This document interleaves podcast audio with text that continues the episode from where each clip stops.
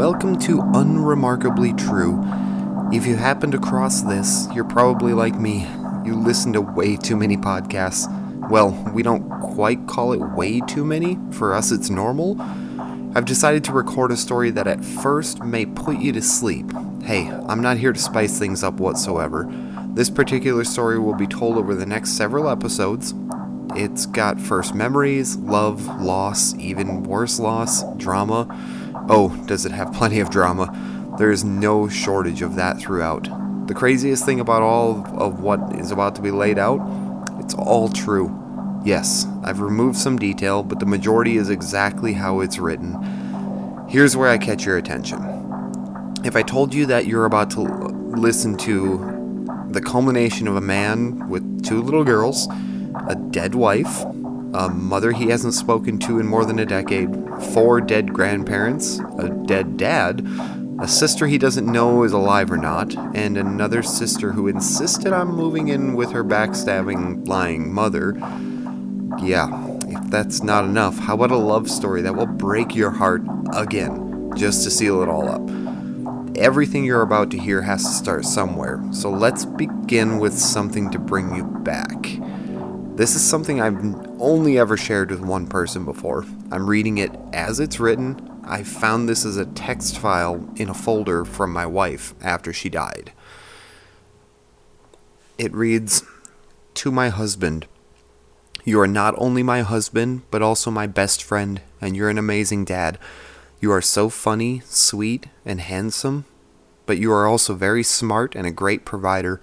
I love you so much and I want to grow old with you so bad, but I guess it wasn't meant to be. But I will be eagerly waiting for you in heaven. Please be strong for the girls and don't become a hoarder. Winky face here. Teach the girls how to do chores. You can't do everything yourself. Go team.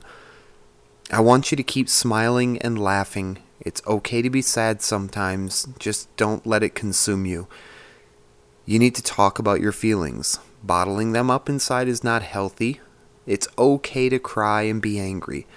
Make sure you kiss the girls' cuts and bruises when they get hurt, and cuddle with them when they're sad or scared and give them extra hugs and kisses from their mommy. Please keep reading to them, and I'm sure I don't have to tell you to protect them, but also don't be too harsh with them. Don't be so quick to get angry. Try to understand why they're acting a certain way. We don't want our girls to ever be too afraid to tell us how they are feeling because of the way we might react. Share our joy of movies, music, TV, games, family, and going to new places with the girls. Also, if someday in the future you feel up to dating again, it's okay with me. In fact, you might find someone really awesome. All of my love. And then she has a quote at the bottom that says, Goodbyes are not forever. Goodbyes are not the end. They are simply an all miss you until we meet again. So this is where I'm gonna leave you. I, I, I don't know how to like properly say goodbye. I'm sure you're gonna hear some sort of like catchy outro music at this point, but I will tell you, if you come back for the next episode, we'll we'll call this the intro. So if you come back for episode one, we'll start at the very beginning. I'll, I'll just start reading you off a story that I've written, and not the story, but starting with my very first memory my very first memory of driving in a vehicle and palm trees and my hand out the window. And, and it sounds very mundane, but we gotta start somewhere if you want to get to the really juicy drama stuff. So stick with me, and again, welcome.